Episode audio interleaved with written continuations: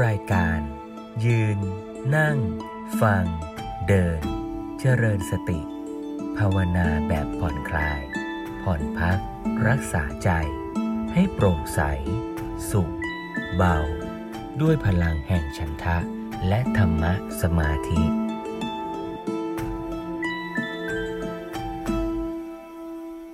เจริญพรญาติโยมสาธุชน ผู้มีจิตศรัทธา มี ความตั้งใจในการศึกษาปฏิบัติธรรมทุกท่าน วันนี้ก็ค่ำคืนวันอาทิตย์อีกครั้งหนึ่ง เป็นโอกาสที่เราจะได้มาฟังธรรมะ มายืนมานั่ง มาสังเกตชีวิต ร่วมกันอีกวาระหนึ่ง วันนี้นี่ชวนโยมฟัง ธรรมบรรยายของหลวงพ่อสมเด็จพระพุทธโฆษาจารย์ ในชุด จากจิตวิทยาสู่จิตภาวนา ที่หอฉันที่วัดเนี่ย ก็จะเปิดธรรมบรรยายหลวงพ่อสมเด็จเหมือนกัน ก็เปิดวนไปวนมาเนี่ยแทร็กนู้นบ้าง ชุดนี้บ้าง ไล่ไปตามลำดับ วันนี้มีเรื่องตรงกันเป๊ะเลยโยม ไล่มาถึงชุดจากจิตวิทยาสู่จิตภาวนา วันนี้หัวข้อตรงกันเลย เราฟังธรรมะเรื่องนี้เนี่ยจากจิตวิทยาสู่จิตภาวนาเนี่ย หลวงพ่อสมเด็จพูดเป็นชุดเลยเป็นชุดที่ว่าด้วยการปฏิบัติตั้งแต่ต้นเลยก็คือให้เห็นว่าการปฏิบัติที่ว่านี้ที่เรียกว่าปฏิบัติเจริญจิตภาวนาปัญญาภาวนาเนี่ยอยู่ตรงไหนของคำว่าคำสอนของพระพุทธเจ้า ให้เห็นภาพรวมก่อน เมื่อเห็นภาพรวมแล้วเนี่ยก็ไล่การปฏิบัติตั้งแต่ต้นไปเลยว่า สมถะเป็นยังไง วิปัสสนาเป็นยังไง การปฏิบัติแล้ว เป้าหมายคืออะไร เพราะฉะนั้นก็คิดว่าเป็นปริยัติที่ทำให้เราเห็นภาพรวม เห็นแนวทางปฏิบัติ ก็น่าจะชัดเจนพอสมควร อย่างที่หลวงพ่อสมเด็จพูดคราวที่แล้วว่า ถ้าพูดภาพรวมของพระพุทธศาสนาในแนวนอนเนี่ยก็คือธรรมะวินัย ธรรมะคือความจริงวินัยคือภาคปฏิบัติ ถ้าพูดในแนวตั้งก็คือ ปริยัติปฏิบัติปฏิเวทปริยัติก็คือให้เข้าใจแผนที่ ให้รู้แผนที่ ทั้งรู้ธรรมะด้วย รู้วินัยด้วย รู้ความจริงด้วย รู้สิ่งที่ต้องปฏิบัติด้วย อันนี้เมื่อรู้แล้วก็ต้องลงมือปฏิบัติ ลงมือปฏิบัติก็คือการลงมือทำเมื่อทำแล้วก็เกิดผลเป็นปฏิเวทตามควรแก่การปฏิบัติของตนของตน เพราะฉะนั้นสิ่งที่เรากำลังทำอยู่ตอนนี้ เนี่ยเราก็มาทั้งปริยัติทั้งปฏิบัติ เรียนรู้ทำความเข้าใจว่าต้องปฏิบัติยังไงแล้วก็จะได้ลงมือปฏิบัติ เรียนรู้ว่าความจริงที่พระพุทธเจ้าทรงตรัสรู้คืออะไร เมื่อเราเข้าใจแล้วเราก็ปฏิบัติเพื่อจะเข้าใจความจริงเห็นความจริง อย่างเดียวกันกับที่พระพุทธเจ้าทรงเห็นนั่นแหละไม่ใช่คิดเอานะ ไม่ใช่คิดว่าโอ้พระพุทธเจ้า สอนเราว่าความจริงเป็นอย่างนี้ โอ้ สมเหตุสมผลดีแล้วจบนะอย่างนี้ยังเป็นแค่จินตามยปัญญา คือเข้าใจด้วยการคิดเอา วิเคราะห์ยังไม่พอ ดีไหมดีนะ แต่ยังไม่พอ เพราะฉะนั้นเดี๋ยววันนี้ก็จะฟังธรรมบรรยาย ต่อเนื่องจากวันอาทิตย์ที่แล้ว ในหัวข้อเรื่องว่าตำแหน่งของข้อปฏิบัติทางจิตใจ ในระบบพระพุทธศาสนา เริ่มต้นหลวงพ่อสมเด็จก็จะชี้ชวนให้เราเห็นระบบของพระพุทธศาสนาก่อน คราวก่อนได้ฟังไปช่วงต้น อย่างที่ว่า คือระบบของพุทธศาสนาในแนวนอน ก็มีส่วนที่เป็นธรรมกับวินัย ส่วนที่เป็นความจริงตามธรรมชาติที่พระพุทธเจ้าศึกษาค้นพบความจริง เหมือนอย่างนักวิทยาศาสตร์ ค้นพบความจริงของกฎธรรมชาติ แล้วก็ ส่วนที่สองคือวินัย คือสิ่งที่พระพุทธเจ้าได้ทรงบัญญัติจัดตั้งวางระบบ การฝึกการปฏิบัติ การอยู่ร่วมกัน ที่จะเอื้อให้ผู้ปฏิบัตินั้นเนี่ยไปเข้าใจความจริง ส่วนในแนวตั้งระบบของพระพุทธศาสนา ก็คือการพัฒนาตั้งแต่ปริยัติรู้เข้าใจ ปฏิบัติลงมือทำปฏิเวท ได้เกิดผล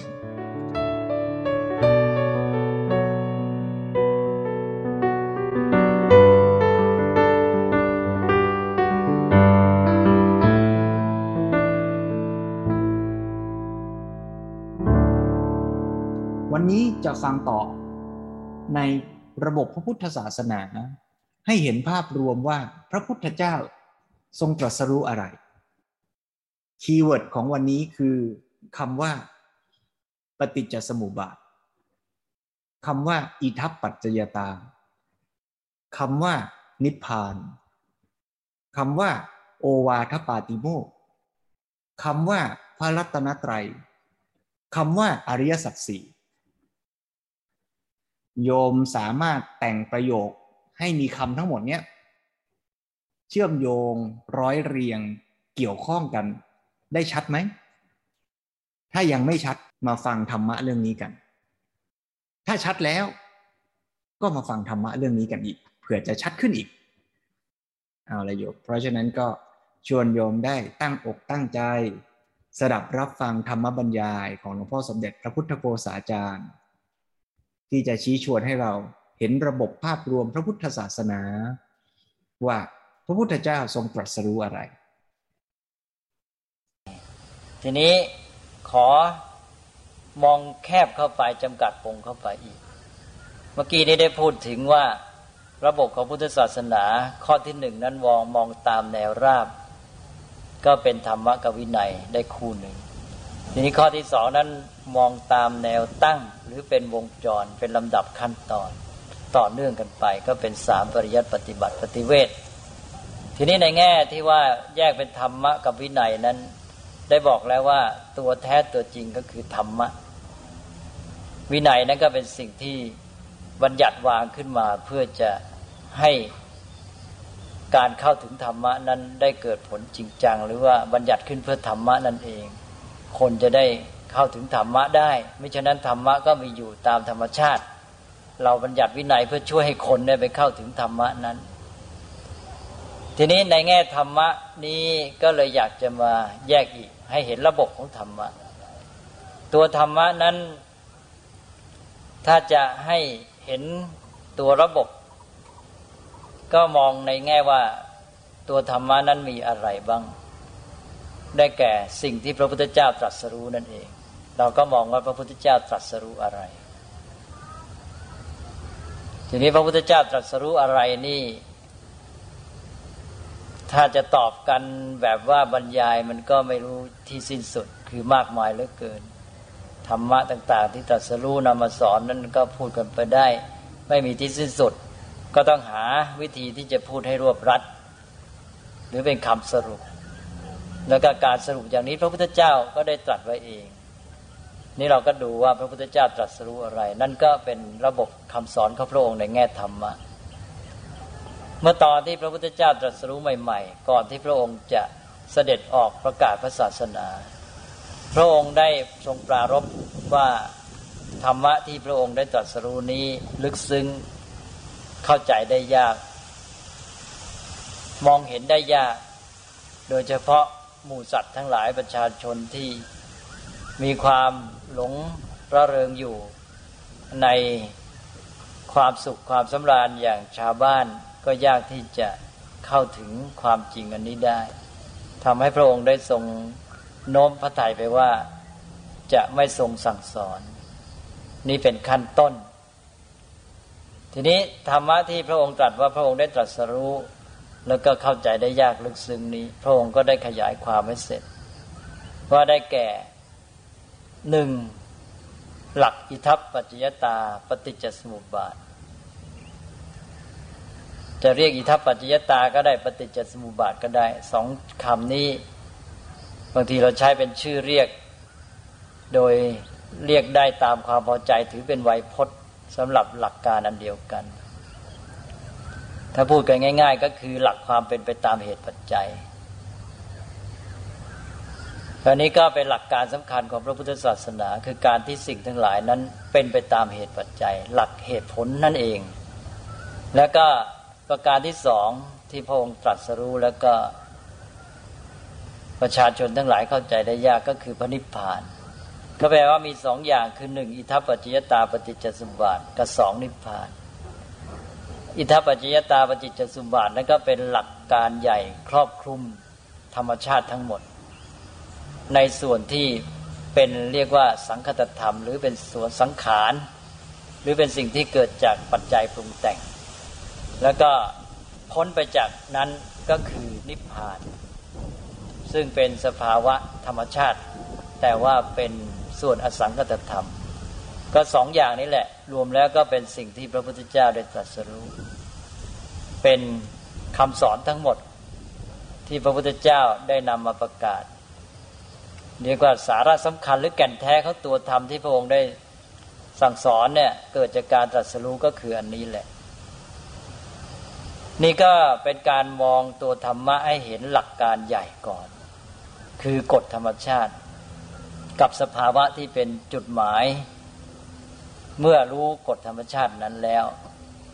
เราก็จะเข้าถึงภาวะที่เรียกว่านิพพานสองอันนี้เป็นแก่นแท้เป็นสาระที่แท้จริงของพระพุทธศาสนา เรียกได้ว่าเป็นตัวธรรมะล้วนๆหรือแก่นธรรมะ ทีนี้อาตมาก็จะขอผ่านไป ในที่นี้เราจะไม่ลงไปในรายละเอียดว่า อิทัปปัจจยตาปฏิจจสุบัติเป็นอย่างไร นิพพานเป็นอย่างไร เพราะว่าเป็นเรื่องที่มีความหมาย ลึกซึ้งเวลาเราเรียนกันจริง เราก็ไปเที่ยวเรียนในหลักปลีกย่อยต่างๆ ทางนี้ทางนั้นก็เพื่อจะมาเข้าถึงหลักใหญ่อันนี้นั่นเองพอพูดหลักใหญ่เพียงเท่านี้ แต่ว่ารายละเอียดที่จะต้องเรียนนั้นมากมายเหลือเกิน ทีนี้อาตมาขอผ่านไปสู่ระบบที่วางหรือว่ามองได้ในแบบที่สี่คือมองธรรมะนั้นในอีกรูปแบบหนึ่ง หรือในอีกระบบหนึ่งสำหรับสิ่งที่จะจัดถือได้ว่าเป็นระบบอันที่สี่นี้ก็คือว่าเราเอาตัวธรรมะหรือแก่นธรรมนั้น ที่มันเป็นเรื่องของสภาวะหรือตามธรรมชาติกฎตามธรรมชาตินั้น มาจัดให้เหมาะ กับการใช้ประโยชน์ของมนุษย์ หรือมาจัดวางขึ้นเพื่อประโยชน์แก่มนุษย์ในการที่จะนำมาใช้ในชีวิตจริง เพื่อเขาจะได้ปฏิบัติตามได้ดำเนินตามได้ นี่ตัวธรรมะเมื่อนำมาจัดวางเพื่อประโยชน์แก่มนุษย์ ในเชิงปฏิบัติการนี้ ก็จะออกมาในรูปแบบหนึ่ง ได้แก่หลักที่เรียกว่าอริยสัจสี่ อริยสัจสี่พร้อมทั้งนำหน้าโดยหลักที่เรียกว่าพระรัตนตรัยก็เรียกกันง่าย ๆ ว่าพระรัตนตรัยหรือรัตนตรัยและอริยสัจสี่อันนี้ก็เป็นระบบใหญ่ของพระพุทธศาสนาครอบคลุมหมดทั้งสิ้น ตัวแท้ตัวจริงนั้นสิ่งที่ท่านต้องการก็คือตัวอริยสัจคือหลักความจริงที่ทั้งมีอยู่ตามธรรมชาติ แล้วก็ ที่จัดวางเป็นข้อปฏิบัติสำหรับมนุษย์จะได้เข้าถึงธรรมชาตินั้น แต่ทีนี้เพื่อจะได้นำให้มนุษย์เข้าถึงอริยสัจท่านก็วางหลักพระรัตนตรัยไว้ให้เป็นตัวนำก็เลยรวมสองอย่างนี้เข้าเป็นระบบของพระพุทธศาสนาทั้งหมด พระรัตนตรัยนั้นถ้าพูดภาษาง่าย ๆ เราเรียกได้ว่าเป็นหลักของศรัทธา ส่วนอริยสัจนั้นเป็นหลักของปัญญา เราก็จะเห็นหลักสำคัญในเชิงปฏิบัติก็คือว่าเป็นเรื่องศรัทธาอย่างหนึ่ง แล้วก็ปัญญาอย่างหนึ่งศรัทธาก็อยู่ช่วงต้น ตอนที่เกี่ยวข้องกับพระรัตนตรัย ตัวเชื่อมโยงเราเข้ากับพระรัตนตรัยก็ศรัทธา แล้วก็ตัวเชื่อมโยงเราเข้ากับอริยสัจก็คือปัญญา แล้วเมื่อเรามีศรัทธาในพระรัตนตรัยศรัทธาในพระรัตนตรัยนั้น ก็จะได้นำเราเข้าไปสู่ปัญญาที่รู้อริยสัจรู้ทั้งในแง่ที่ว่ารู้เข้าใจแล้วก็รู้ที่จะปฏิบัติ แล้วก็รู้ด้วยการเข้าถึงความจริง แล้วก็ได้รับผลสำเร็จด้วยอย่างนี้หลักรัตนตรัยกับอริยสัจนี้ก็เป็นสิ่งที่ควรจะอธิบายเข้าใจ เมื่อกี้นี้ได้บอกว่าเป็นการนำเอาเนื้อธรรมะนี้มาจัดวางเพื่อประโยชน์ในทางปฏิบัติของมนุษย์ ราะอย่างหลักอิทัปปัจจยตาปฏิจจสมบัติและนิพพานนั้นเป็นตัวสภาวะและกฎธรรมชาติ เราจะเข้าถึงได้อย่างไร ไม่มีเครื่องนำทาง ไม่มีตัวเชื่อมโยงชัดเจน เพราะฉะนั้นท่านจึงต้องนำมาจัดวางเป็นระบบที่เรียกว่าอริยสัจพอนำมาเป็นระบบที่เรียกว่าอริยสัจเราจะเห็นทางปฏิบัติชัดเจน คือเราจะเห็นว่าท่านวางเอาทุกตัวปัญหาของมนุษย์ขึ้นเป็นอันดับแรก ก็คือสิ่งที่มนุษย์จะต้องประสบ เป็นตัวปัญหา ก็เริ่มจากปัญหาของมนุษย์ สิ่งที่มนุษย์จะต้องเผชิญ เราก็เจอปัญหาเขาก่อน ท่านก็ตั้งตัวปรากฏการณ์ที่เรียกว่าทุกข์หรือปัญหานี้ขึ้นมา พอเราประสบตัวปัญหาคือทุกข์แล้วเผชิญแล้วเป็นก็เป็นตัวเริ่มต้นให้แก่เราได้ พอมาถึงตัวนี้เราเริ่มต้นได้แล้ว ทางปฏิบัติการที่จะเข้าใจการนำมาใช้ประโยชน์กับชีวิตก็เริ่มได้ทันที พอเริ่มจากทุกปัญหาท่านก็บอกต่อไปว่า ปัญหาหรือปรากฏการณ์ที่เราเผชิญนี้มันมีสาเหตุให้สืบสาวลงไป เพราะฉะนั้นจากทุกก็กลายเป็นว่าทุกเป็นปรากฏการณ์ที่เป็นส่วนผล เราก็จะต้องสืบสาวลงไปหาเหตุ เหตุของทุก สืบสาวลงไปแล้วไอ้ตัวสาเหตุนี้ท่านเรียกว่าสมุทัยเพราะฉะนั้นอริยสัจที่สองก็คือสมุทัยแล้วต่อไปเมื่อเราสืบสาวหาเหตุของทุกข์หรือตัวปัญหา ตัวสาเหตุของปัญหาได้แล้ว ทีนี้ก็มองในแง่จุดหมายบ้าง คือด้านตรงข้าม ด้านตรงข้ามกับทุกข์หรือปัญหาก็คือสภาวะที่ไร้ปัญหาหรือความดับทุกข์อันนี้ก็จะมองในแง่เป็นส่วนผลที่ต้องการ เมื่อกี้นี้เราเริ่มด้วยปรากฏการณ์ที่เป็นผลคือทุกข์ ซึ่งเป็นส่วนที่มันเป็นปัญหาแก่เรา ทีนี้เราก็ผ่านอันนั้นไปแล้วจนหาเหตุไปแล้ว ก็มามองในด้านตรงข้ามก็คือว่า ส่วนที่เราต้องการสภาวะที่เรามุ่งประสงค์เป็นจุดหมาย อันนี้เราก็วางลงไป ก็ได้แก่หลักอริยสัจข้อที่สามที่เรียกว่านิโรธพอเราวางเป้าหมายได้ เรามีความเข้าใจว่าตัวจุดหมายนี่เป็นสิ่งที่เราควรจะเข้าถึง ท่านก็บอกว่าให้ดำเนินตามหลักการของเหตุปัจจัยอีก หรือเหตุและผลอีก เมื่อนิโรธหรือภาวะไร้ปัญหาดับทุกนี้เป็นผลที่เราต้องการ เราก็จับหาตัวเหตุคือข้อปฏิบัติที่จะนำเราไปสู่ ความดับทุกข์หรือเข้าถึงจุดหมายนี้ ก็จะได้อริยสัจข้อที่สี่คือมรรคก็เป็นคู่กันคู่ที่หนึ่งก็คือทุกข์เป็นผลสมุทัยเป็นเหตุ และคู่ที่สองนิโรธเป็นผลมรรคเป็นเหตุ คู่แรกนั้นเป็นฝ่ายที่ไม่พึงประสงค์ เป็นสิ่งที่เราเผชิญอยู่ก่อน เป็นตัวพื้นเดิม เสร็จแล้ว ฝ่ายคู่ที่สองก็เป็นคู่ที่เราต้องการ แล้วก็เป็นคู่ที่เราจะต้องปฏิบัติด้วย อันนี้ก็เกิดความชัดเจนในเชิงปฏิบัติขึ้นมา ซึ่งเมื่อเราเทียบกับหลักที่กล่าวเมื่อกี้คือสาระหรือเนื้อแท้ของพุทธศาสนา ที่ว่าอิทัปปัจจยตาปฏิจจสมบัติและนิพพานอริยสัจสี่นั่นก็คือรูปแบบที่มาจัดวางเพื่อประโยชน์แก่มนุษย์ ซึ่งก็โยงไปหาหลักอิทัปปัจจยตาปฏิจจสมบัติและนิพพานนั่นเอง เพราะว่า สมุทัยนั้นก็คือกระบวนการของปฏิจจสมุปบาท ท่านก็จะบอกว่าที่ทุกเกิดขึ้นมานั้นปัญหาเกิดขึ้นมา เพราะกระบวนการของเหตุปัจจัยอย่างไร แล้วก็ปลายสุดของกระบวนการเหตุปัจจัยนี้ก็ออกมาเป็นทุกข์เพราะฉะนั้นอิทัปปัจจยตาปฏิจจสมบัติในสายหนึ่งก็จะออกมาเป็นทุกข์กับสมุทัยหรือสมุทัยแล้วนำไปสู่ทุกข์ทีนี้อิทัปปัจจยตาปฏิจจสมบัตินั่นแหละ เมื่อจัดวางในรูปที่เรียกว่าปฏิโลมย้อนกลับ มันก็จะได้คู่ที่สองเกิดขึ้น คือการปฏิบัติตามมรรคนั้นจะทำให้เกิดกระบวนการธรรมชาติที่เรียกว่าเป็นทัพปัจจยตาปฏิสุบัติฝ่ายย้อนกลับ แล้วก็เกิดผลคือนิโรธ แล้วก็เมื่อถึงนิโรธก็เข้าถึงนิพพาน ก็เอ็นนันว่าหลักอริยสัจนี้ก็เป็นรูปหรือระบบ ที่จัดให้มนุษย์นำมาใช้ปฏิบัติได้ ซึ่งก็คือรูปแสดงของอิทธปัจจยตาปฏิสุบัติและนิพพานนั่นเอง ทีนี้ก่อนที่มนุษย์จะเข้ามารู้เข้าใจอริยสัจสี่นี้แล้วก็จะปฏิบัติตามได้ เราก็ควรจะมีเครื่องนำเข้ามา สิ่งที่จะช่วยนำเข้ามานั่นก็คือพระรัตนตรัย ซึ่งอาศัยศรัทธาความเชื่อนี้พระรัตนตรัยนั้นก็เป็นหลักที่บ่งบอกถึง ธรรมชาติของมนุษย์นี่แหละ ที่ว่าจะสามารถมารู้เข้าใจอริยสัจได้ แล้วก็เข้าถึงความจริงตามหลักอริยสัจได้ นี่ถ้าหากว่าคนมีศรัทธาตามหลักพระรัตนตรัยอย่างแท้จริงแล้ว จะเป็นไปเองโดยอัตโนมัติที่เขาจะ มาปฏิบัติตามหลักอริยสัจและเข้าถึงความจริงของอริยสัจ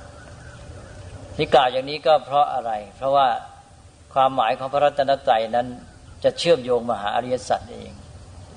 อันนี้เป็นอย่างไร ก็ขออธิบายความหมายของพระรัตนตรัยเล็กน้อย ความจริงในหัวข้อก่อนก็ได้พูดถึงพระรัตนตรัยไปบ้างแล้ว พูดในที่นี้ก็เหมือนกับเป็นการทบทวน พระรัตนตรัยนั้นก็ประกอบด้วยพระพุทธเจ้าพระธรรมและพระสงฆ์พระพุทธเจ้าคือใคร ได้บอกแล้วว่า พระพุทธเจ้าก็คือมนุษย์ที่ท่านได้ฝึกฝนพัฒนาตนจนกระทั่งบรรลุถึงความสูงสุดแห่งศักยภาพ ซึ่งแบบเป็นแบบอย่างให้มนุษย์ได้ระลึกถึงและเตือนใจตน เกิดกำลังใจว่า เรานี้เป็นสัตว์ที่ฝึกได้พัฒนาตนได้ มีศักยภาพจะพัฒนาตนได้สูงสุด ดังมีพระพุทธเจ้าเป็นแบบอย่างอันนี้เมื่อเราเชื่อในพระพุทธเจ้า เราก็เชื่อในศักยภาพของมนุษย์ด้วย ก็หมายความว่าเราก็มองเห็นว่าเราจะสามารถพัฒนาตนได้ แก้ปัญหาของมนุษย์ได้ อันนี้เป็นหลักการที่หนึ่งทำให้เกิดความมั่นใจ ที่จะแก้ไขปัญหา ที่จะแก้ปัญหาคือความทุกข์หรือสิ่งที่มนุษย์ต้องเผชิญที่เป็นความบีบคั้นติดขัดคับข้องทั้งหลาย ทีนี้ต่อไปข้อที่สองจากพระพุทธเจ้าก็มาสู่พระธรรม ก็จะบอกว่าการที่พระพุทธเจ้า พัฒนาพระองค์ได้จนกระทั่งเป็นผู้ที่ประเสริฐสุดเราเรียกว่าเป็นพุทธะอันนี้ก็เพราะว่าพระองค์รู้เข้าใจ ธรรมะคือหลักความจริงที่มีอยู่ตามธรรมชาติ แล้วก็นำความรู้ในกฎธรรมชาตินั้นมาใช้ประโยชน์นำมาประพฤติปฏิบัติทำตามหลักเกณฑ์ของความเป็นไปตามเหตุปัจจัยนั้น พัฒนาพระองค์ขึ้นมาตามหลักของกฎธรรมชาตินั่นเองดังนั้นหลักพุทธะก็โยงไปสู่หลักที่สองคือธรรมะ เมื่อเราต้องการพัฒนาศักยภาพของเรา เราก็ต้องปฏิบัติตามหลักธรรมะ ต้องถือธรรมะเป็น แนวนำในการที่จะมาดำเนินชีวิตของตนเอง นี่ต่อไปเมื่อนึกถึงธรรมะเตือนใจของเราว่าให้ปฏิบัติตามหลักการเหตุผล เข้าใจกฎธรรมชาติแล้ว ก็มองในแง่ของสังคมมนุษย์ ก็คือการที่มองว่า มนุษย์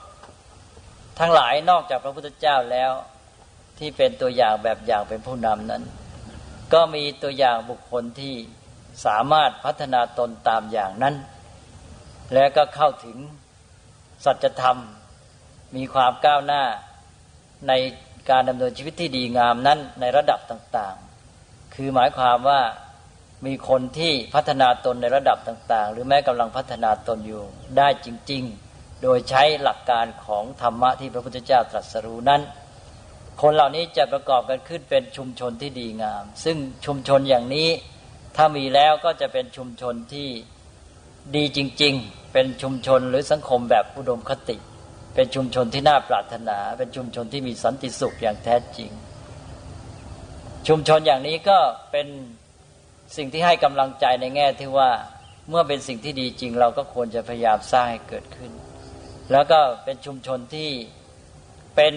เครื่องพิสูจน์ แสดงผลปรากฏของการที่มนุษย์ได้เพียรพยายามนำเอาหลักกฎธรรมชาติหรือธรรมานั้นมาใช้ปฏิบัติ ให้เห็นผลจริง เป็นเครื่องพิสูจน์ผลการปฏิบัติตามธรรมะนั้น และเมื่อปฏิบัติตามแล้วชุมชนนี้ก็จะดำรงรักษาธรรมะเอาไว้ทำให้ธรรมะนี้ปรากฏอยู่ในโลกทำให้ธรรมะนี้ได้รับการถ่ายทอดบอกต่อๆกันไป ชุมชนคือสงฆ์นี้ก็เป็นอุดมคติเป็นหลักการอันหนึ่ง ก็จริง เป็นหลักที่เรียกว่ารัตนตรัยข้อที่สามก็รวมกันเรียกว่า พระพุทธเจ้าพระธรรมและพระสงฆ์หลักพระรัตนตรัยนี้ เราจะต้องรู้เข้าใจพอสมควร เมื่อเรารู้เข้าใจดีเราก็เกิดความเชื่อมั่น เมื่อเรามั่นใจในพระรัตนตรัยแล้ว เราก็จะต้องปฏิบัติตามหลักอริยสัจต้องรู้อริยสัจอันนี้เป็นเป็นหลักธรรมดา เพราะว่าข้อที่สองนั้นบ่งบอกอยู่แล้วว่า การที่เราจะพัฒนาศักยภาพได้สูงสุดนั้น เราจะต้องปฏิบัติตามหลักกฎธรรมชาติที่เรียกว่าธรรมะ เราจะต้องรู้เข้าใจธรรมะ ทีนี้ตัวธรรมะนั้นก็นำมาขยายออกในรูปที่เรียกว่าอริยสัจนั่นเอง เมื่อเราตกลงใจว่าเราจะต้องรู้เข้าใจหลักความจริงของธรรมชาติ ปฏิบัติตามหลักเหตุปัจจัยนั้น ก็นำมาขยายออกไปในรูปของการปฏิบัติ หรือว่า เป็นระบบในเชิงปฏิบัติการก็ออกมาในรูปของอริยสัจก็เริ่มตั้งแต่การเผชิญกับปรากฏการณ์ที่เป็นปัญหาคือทุกนั้น แล้วก็สืบสาวหาเหตุได้แก่สมุทัยแล้วก็ได้พบกระบวนการอิทัปปัจจิตาปฏิจจสุบาทพอเราพบกฎเกณฑ์อันนี้แล้ว เราก็ย้อนกฎเกณฑ์นี้กลับในทางตรงข้าม เราก็กลับได้ผลในคู่ที่สองก็คือว่าได้มักเป็นข้อปฏิบัติเพื่อจะให้เกิด ปฏิจจสมบัติย้อนกลับนี้ แล้วก็นำไปสู่ผลคือนิโรธก็เข้าถึงจุดหมายคือนิพพาน เพราะนั้นหลักอริยสัจนี้ก็เป็นระบบของพระพุทธศาสนา อีกระบบที่วางในเชิงปฏิบัติการเพื่อประโยชน์แก่มนุษย์ อันนี้ก็เลยโยงเข้าไปหาหลักพระรัตนตรัยเพื่อจะเป็นตัวช่วยนำเข้าหาอริยสัจด้วย เมื่อเรามีศรัทธาในพระรัตนตรัยแล้วศรัทธานั้นก็จะนำเรามาสู่ปัญญาที่รู้อริยสัจถ้าเราเข้าใจหลักพระรัตนตรัยผิด หลักพระรัตนตรัยนั้นก็จะไม่นำเข้าสู่ปัญญาที่รู้อริยสัจก็จะเป็นพระรัตนตรัยที่ไม่ถูกต้อง อันนี้ก็เป็นอีกระบบหนึ่ง คือระบบเดียวกัน แต่ว่าเป็นการจัดในรูปแบบที่บอกเมื่อกี้ว่าเพื่อประโยชน์แก่การปฏิบัติของมนุษย์ ก็นี่ก็คือระบบของพระพุทธศาสนาเป็นภาพรวมที่จะมานำมาอธิบายไว้ในที่นี้เข้าใจว่าท่านผู้ฟังก็คงจะมองเห็นภาพรวมของพระพุทธศาสนาพอสมควร ถ้าหากว่าเข้าใจตามนี้แล้วอาตมาก็จะถือว่าเรื่องระบบของพระพุทธศาสนานี่จะผ่านไปได้ ที่จบไปนั้นเป็นบางช่วงของธรรมบรรยายหัวข้อเรื่องตำแหน่งของข้อปฏิบัติทางจิตใจในระบบพระพุทธศาสนา จากชุดจากจิตวิทยาสู่จิตภาวนา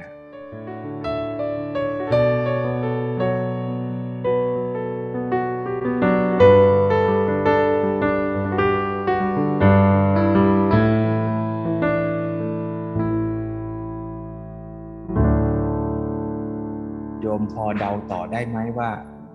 หลวงพ่อจะพูดอะไรต่อ หลวงพ่อพูดว่าพระพุทธเจ้าตรัสรู้ ปฏิจจสมุปบาทอิทัปปัจจยตาตรัสรู้นิพพาน นั่นคือความจริงของธรรมชาติเป็นอย่างนั้นนะแล้วเพื่อที่จะให้มนุษย์เข้าใจเรื่องนั้น ก็เอาความจริงนั้นมาเรียบเรียง อธิบายให้มนุษย์ฟังในชื่ออริยสัจซึ่งจะเข้าถึงได้ด้วยปัญญา แต่คนจะมีปัญญาไปเข้าใจอริยสัจได้ยังไงล่ะ จะเขียนจารึกใส่ศิลาไว้ก็ไม่ได้ ก็ต้องมีคนอธิบาย จะต้องมีพระพุทธเจ้า จะต้องมีตัวธรรมะ จะต้องมีระบบสังฆะสังคม ก็มีพระรัตนตรัย คือระบบศรัทธา แต่ต้องเป็นศรัทธาที่เอื้อให้เกิดปัญญา ไม่ใช่ศรัทธาที่เหนี่ยวรั้งให้ เราไปศรัทธาเจ้าพ่อเจ้าแม่เจ้าป่าเจ้าเขา มุ่งหวังใน ภูเขาบ้าง ป่าไม้บ้าง เจดีบ้าง แล้วก็หวังว่าสิ่งนั้นจะมาช่วยโดยเราไม่ทำอะไร แต่ศรัทธาในทางพระพุทธศาสนาคือให้เราศรัทธาในศักยภาพของตัวเราเองที่ก็เป็นมนุษย์เหมือนอย่างพระพุทธเจ้า ให้เราศรัทธาในธรรมะคือความจริง ว่ากฎธรรมชาติมีอยู่ เราสามารถเข้าใจได้ประพฤติปฏิบัติดีแล้วก็จะดี ประพฤติไม่ดีแล้วก็จะไม่ดีศรัทธาในระบบสังฆาสังคมแนวทางการปฏิบัติที่ถูกต้องถูกตรง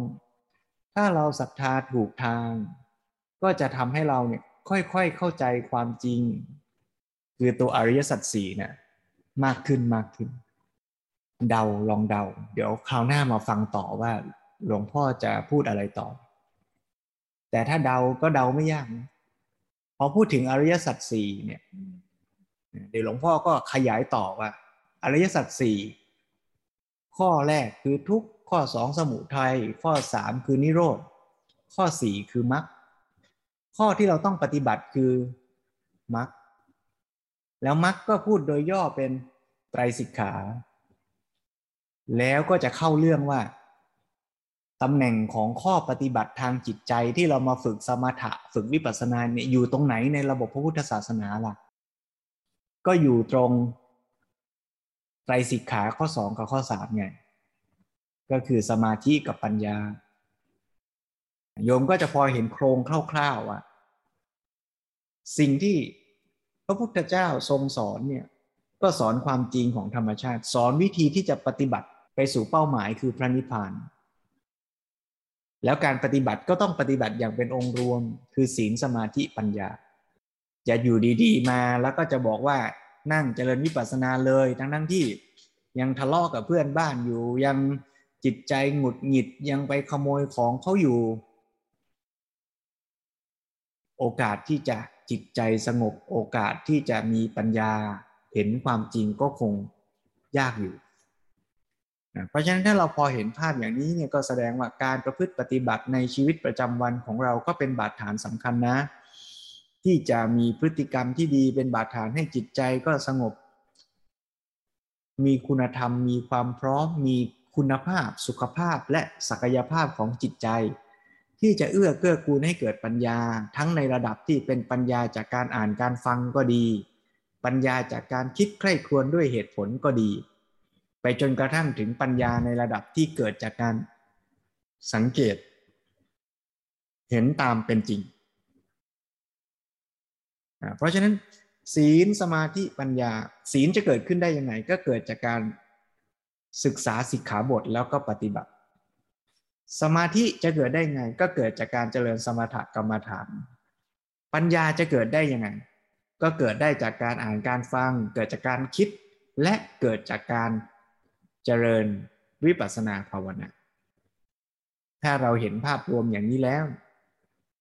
ก็มาลงมือปฏิบัติ ย้ำอีกทีว่าการปฏิบัติธรรมไม่ได้หมายถึงตอนที่เรากำลังจะนั่งกรรมฐานเจริญวิปัสสนากันเท่านั้นนะ แต่การปฏิบัติธรรมนี่หมายถึงตลอดเลยนะ ตั้งแต่ว่าเราเลือกแบ่งเวลาบริหารเวลาวันนี้อย่างไรให้เราได้มีโอกาสมานั่งอยู่ตรงนี้เนี่ยนี่ก็เป็นการปฏิบัติธรรม การที่เราอาบน้ำแต่งตัวเหมาะสม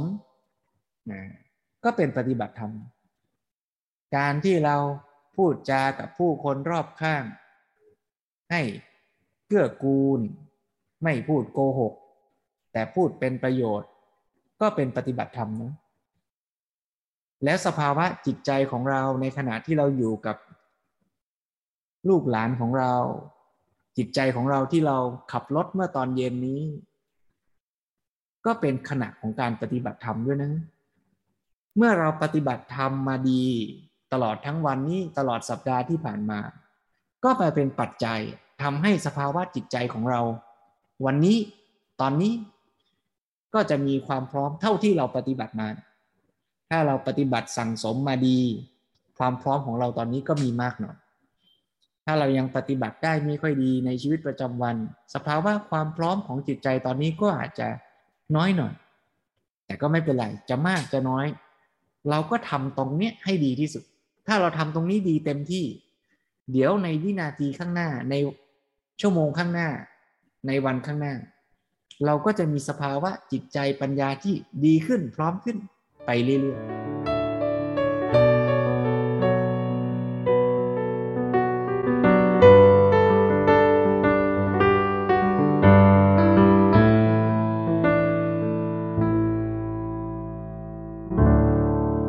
ก็ชวนทุกท่าน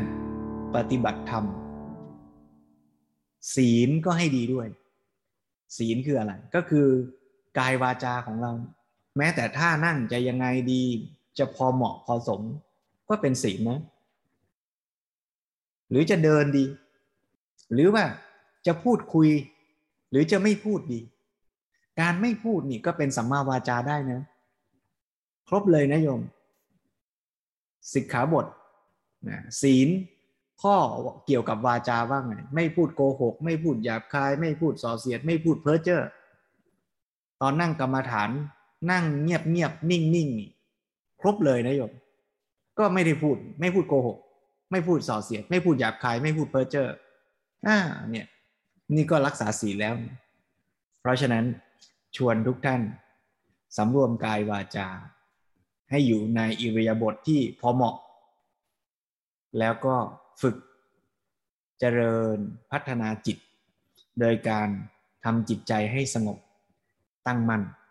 ระลึกรู้มีสติ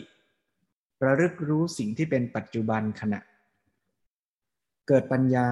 คือการรู้เข้าใจสภาวะนั้นตรงตามความเป็นจริง รู้รูป ก็รู้ตามสภาวะที่เป็น รู้สภาวะนามธรรมก็รู้ตามที่มันเป็น รู้ซื่อๆ โดยไม่ต้องไปคิดปรุงแต่งคาดหวังให้มันเป็นไปอย่างใจ หน้าที่ของเราเป็นเพียงผู้สังเกต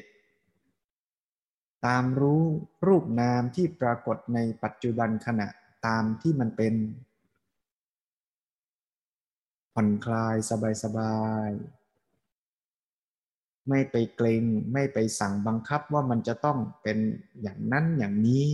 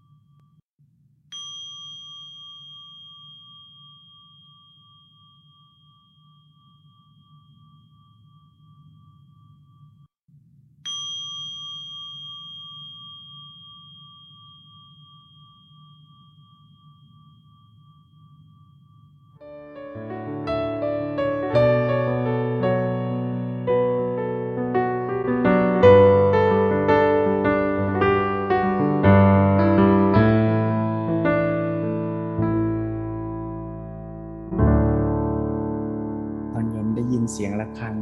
โยมมีสติไหม พอได้ยินเสียงะระฆังแล้ว ใจรู้สึกยังไง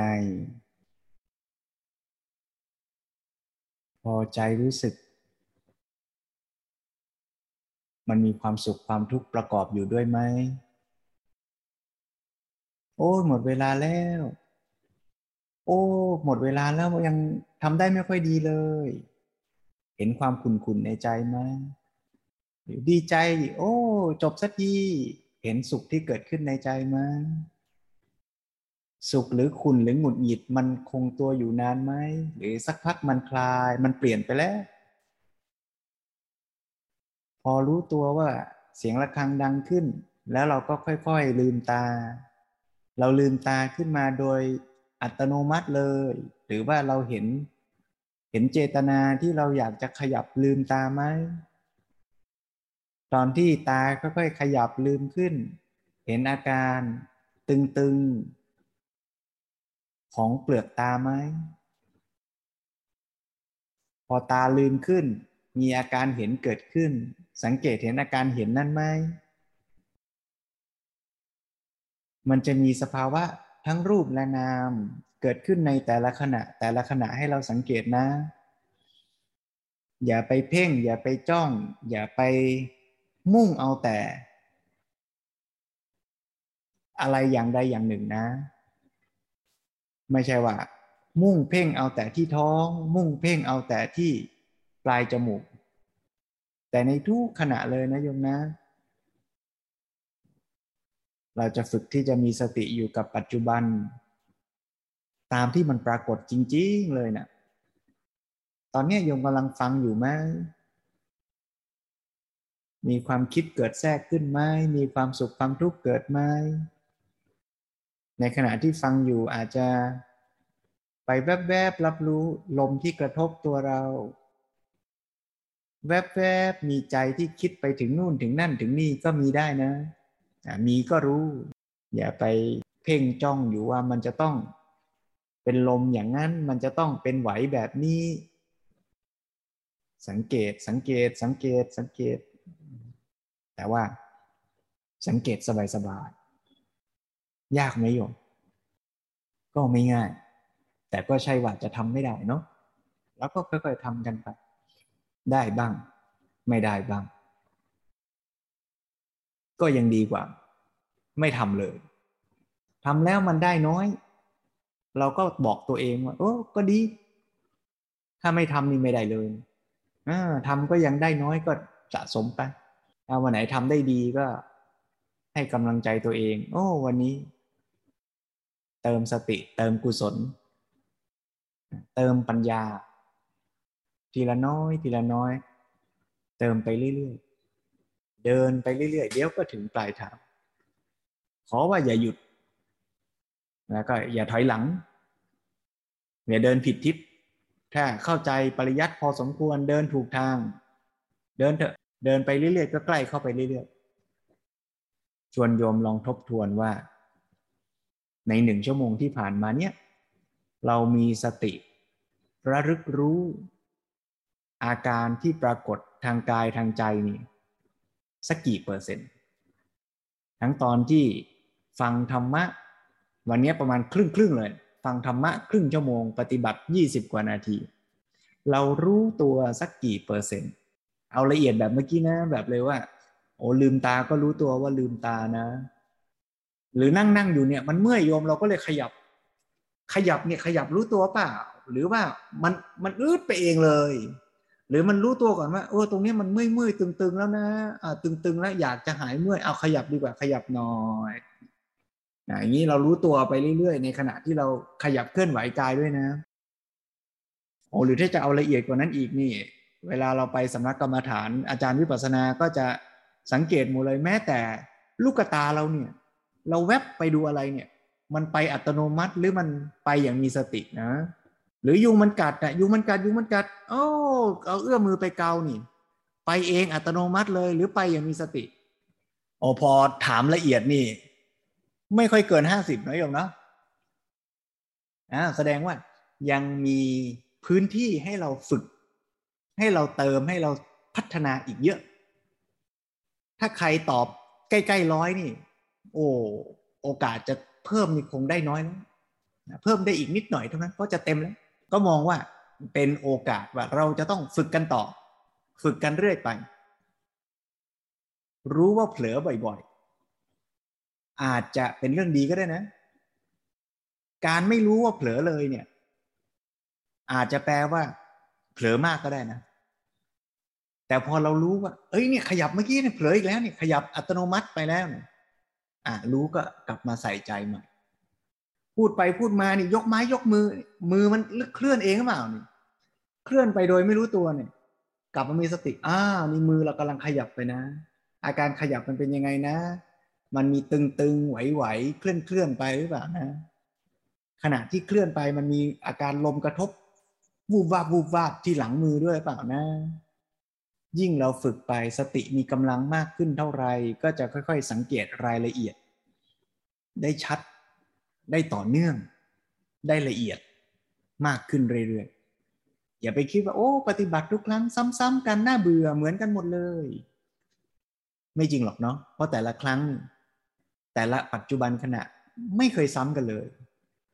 ลมหายใจแต่ละลมหายใจก็ไม่เคยเหมือนกันเลยนะ กลิ่นก็ไม่เหมือนความเย็นความร้อนก็ไม่เหมือน ความถี่ความไหว ความตึง ก็ไม่เหมือนนะ ถ้าเราใส่ใจใส่ใจรายละเอียดเราจะเห็นรายละเอียดของชีวิตเรามากขึ้นมากขึ้นเรื่อยๆก็น่าสนุกดีนะโยมนะ สังเกตชีวิตเรียนรู้ทำความเข้าใจชีวิต ชีวิตที่ผ่านมานี่เราอาจจะศึกษาเรียนรู้อะไรกันมาเยอะ บางคนก็เรียนรู้เรื่องบัญชี บางคนเรียนรู้เรื่อง สมุนไพรเรื่องยา เรื่องอวัยวะร่างกาย เรื่องการจะทำธุรกิจ เรื่องการจะทำงานศิลปะเรื่องอะไรต่างๆ เราก็มาให้เวลาที่จะเรียนรู้และทำความเข้าใจชีวิตเราบ้าง ก็น่าจะดีเหมือนกันนะโยมนะเป็นกำลังใจกัน แล้วถ้าใครมีโอกาสมีเวลา วันอาทิตย์หน้าก็ชวนมาฟัง ธรรมะหลวงพ่อสมเด็จ พูดเรื่องอริยสัจสี่ภาพรวมของระบบพระพุทธศาสนากันต่อ ใครอดใจไม่ไหว ไปฟังต่อเองก็ได้ และถ้าฟังแล้ววันอาทิตย์หน้า โยมก็ไม่มาฟังด้วยกันนะสิ เหมือนดูหนังอะสปอยหมดแล้วใช่ไหมไม่เป็นไรโยม ธรรมะดีกว่าหนัง เพราะหนังสปอยแล้วดูรอบสองไม่ค่อยมัน ธรรมะฟังบ่อยๆได้ แต่ก็ไม่ต้องรอถึงวันอาทิตย์หน้า ทุกขณะก็เป็นโอกาสในการประพฤติปฏิบัติธรรมเจริญสติได้ด้วยกันทั้งสิ้น วันนี้ถ้าใครยังไม่เหนื่อยล้าจนเกินไป จะเดินจงกรมนั่งสมาธิฟังธรรมต่อก็ดีเหมือนกัน ใครที่ร่างกายอ่อนล้า หมดแรงวันนี้แล้วก็พักผ่อนพรุ่งนี้ถ้าเรายังมีชีวิตอยู่ก็ตื่นมา เจริญกุศล พัฒนาชีวิต ปฏิบัติธรรมกันต่อไป ยืน นั่ง ฟัง เดิน เจริญสติ ด้วยพลังแห่งฉันทะ และธรรมะสมาธิ